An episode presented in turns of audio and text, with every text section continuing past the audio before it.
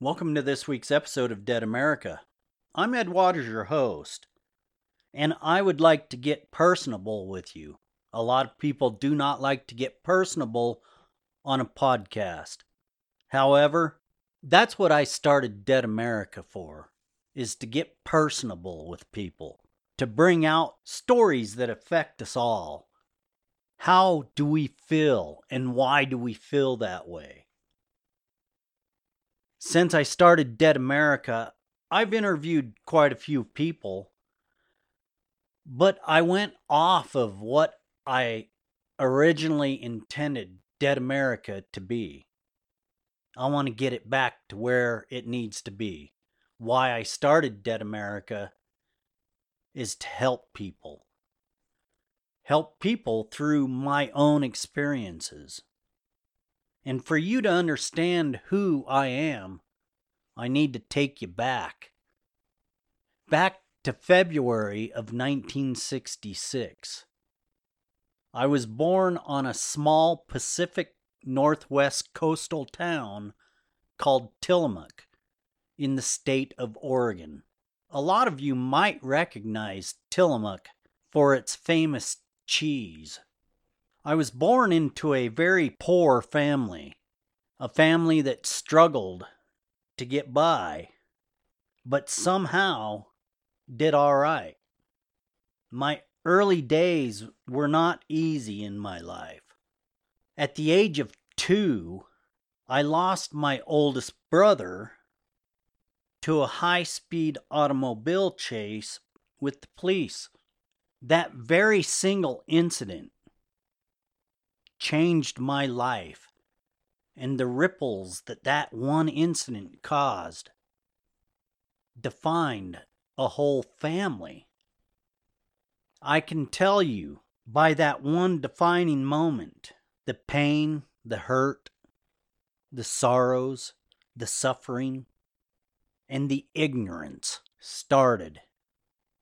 I can't imagine what my mother and father must have felt like when the news came in that my brother was thrown from a car and the car landed on top of him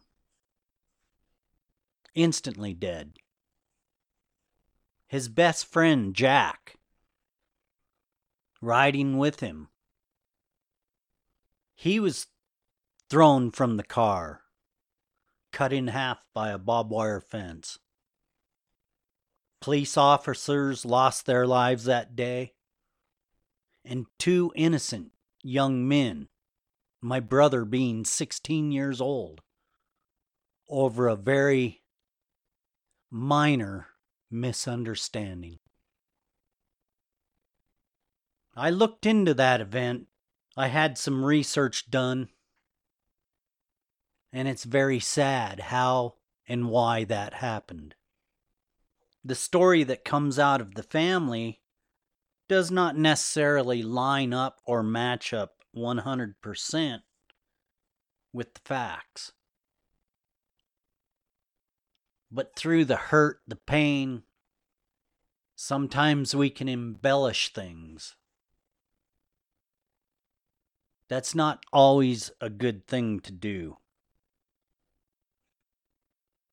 So, there I am, just a baby, an infant, two year old, and I'm plunged into this family that had to bury the eldest son. There's photographs of my brother's burial.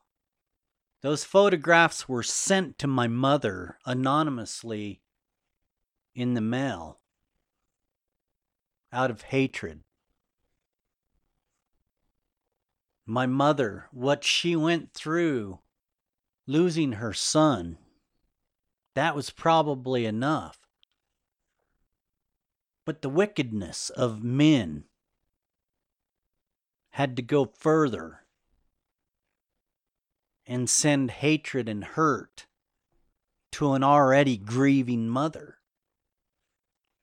That one still hurts me today. Why people would do something like that.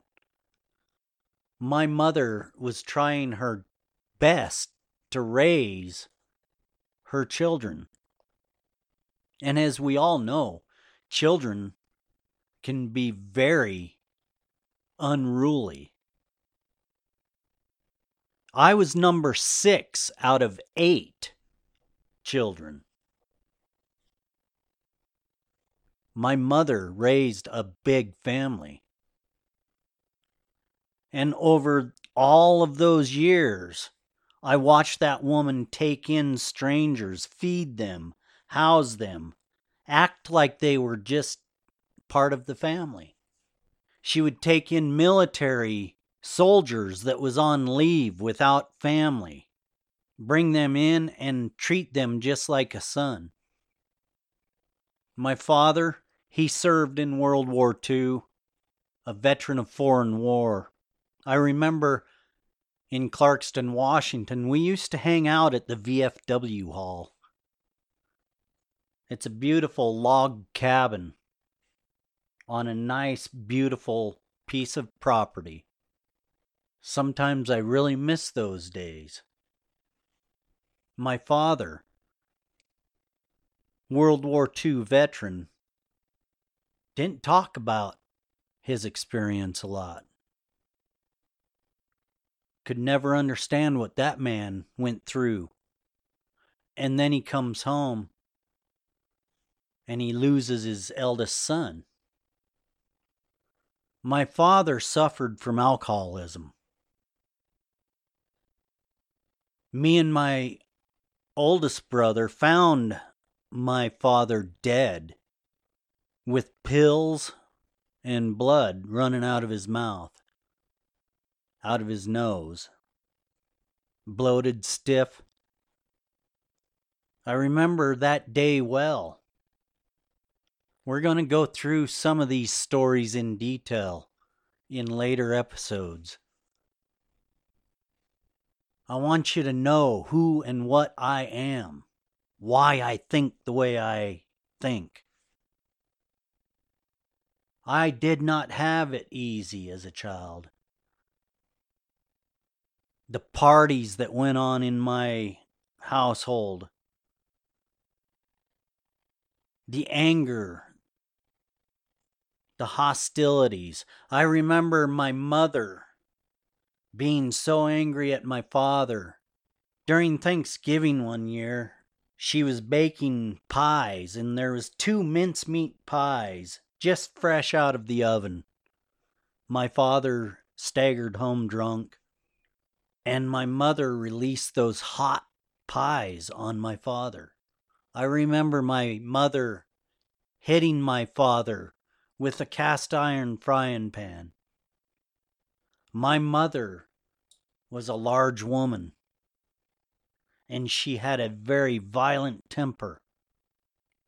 I witnessed quite a few terrible things.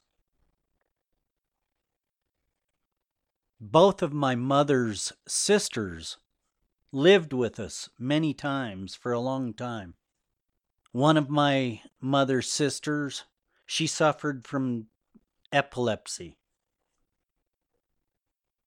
I witnessed some epileptic seizures that just scared the hell out of me. That tiny woman biting her tongue.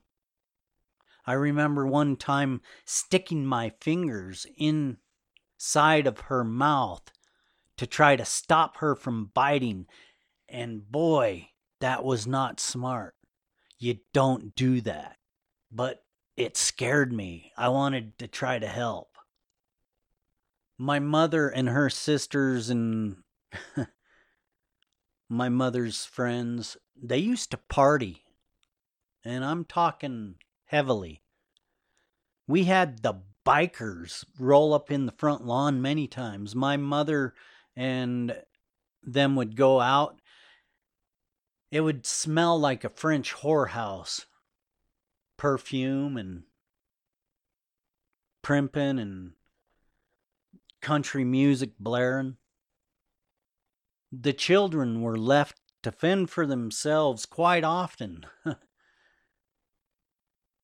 But yet we were taught very well how to fend for ourselves. All of these times, these rough times, I wouldn't change any of them because it made who I am today. Nine years old, I was thrust into drug abuse. My brother one of my older brothers, and my younger brother used to wake me up in the morning blowing this marijuana smoke into my face. I used to get so upset, I remember it. I don't want that. Stop. Well, I finally broke the peer pressure.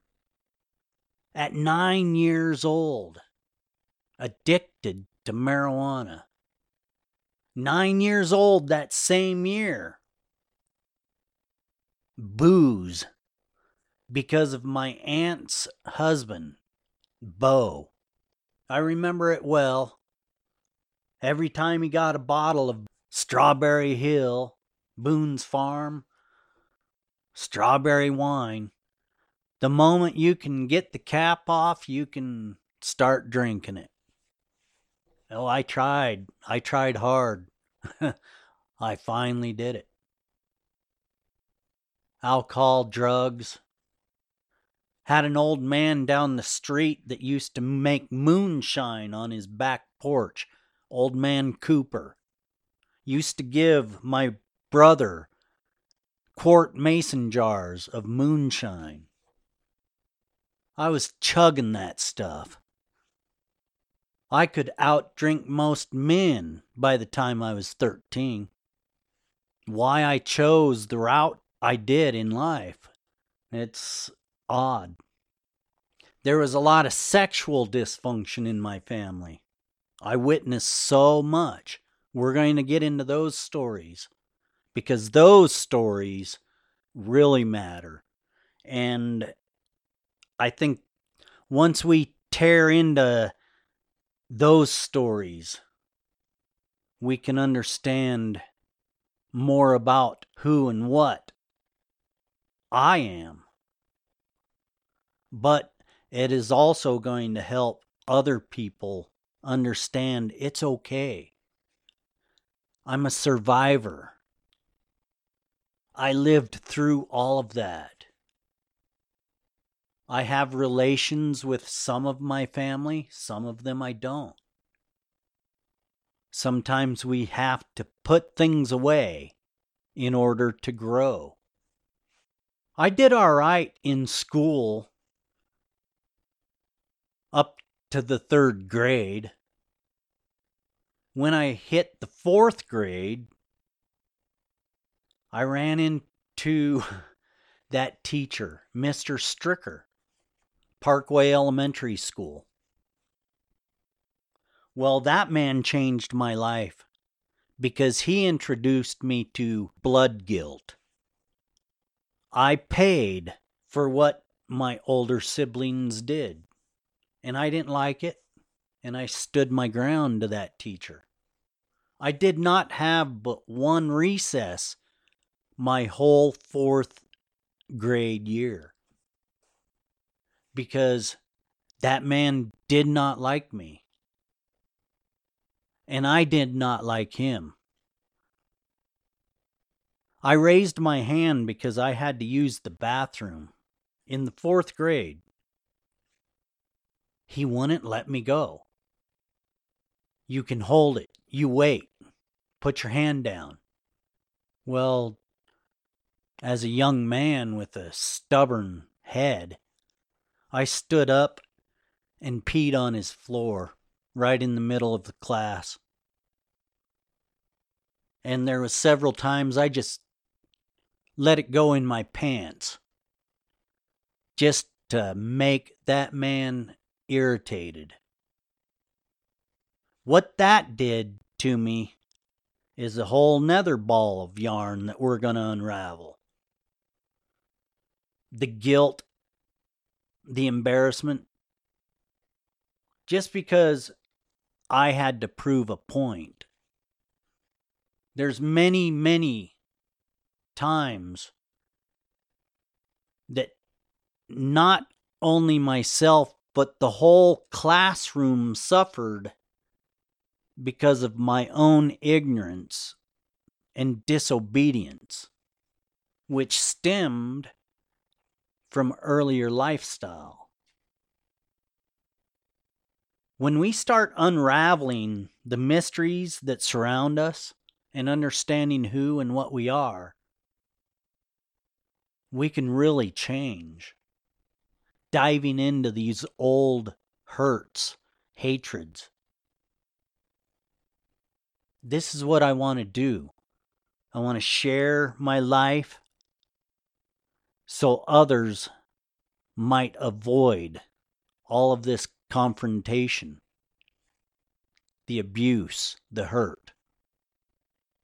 There's so much that I can tell you about life. And there are things that I did right. Those little glimmers of hope, those lights of inspiration, they were vital to save who I was.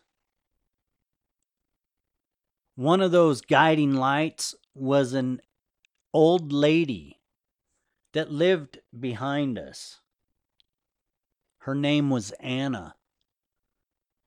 Anna took the time to give love, guidance, and understanding.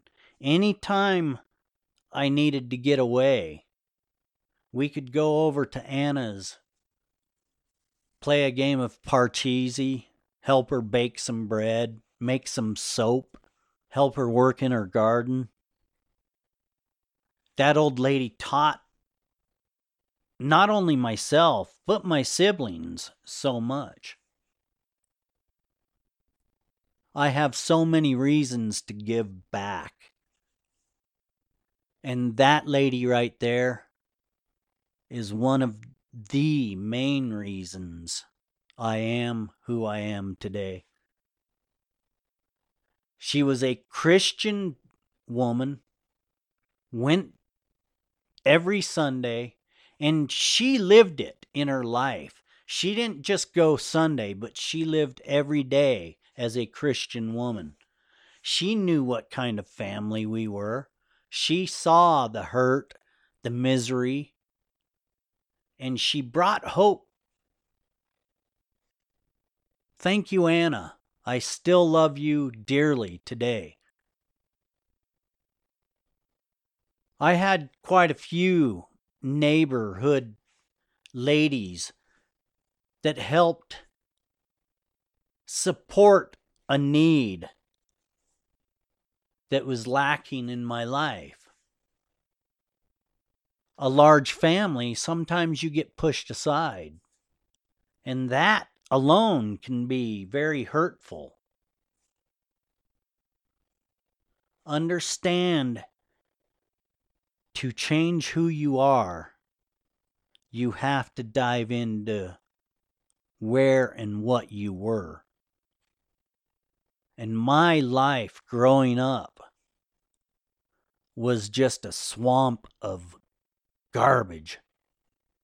Until I met my wife my life was a twister, a tornado, a disaster, chaos. Sometimes you never know what you live through or why you lived through until many years later.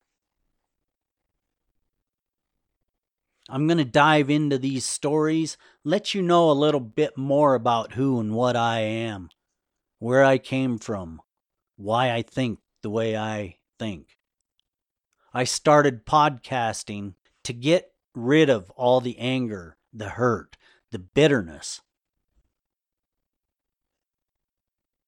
Now I look at podcasting as a way that we can heal each other not only with my stories, but with your stories too. I would like to start talking to people. If you would like to talk, go to deadamerica.website, go to the contact us tab and become a guest on our show. Let's talk.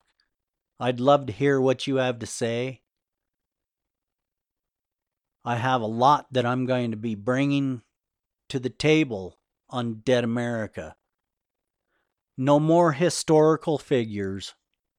This is about bringing people together, uniting individuals, understanding who and what we are.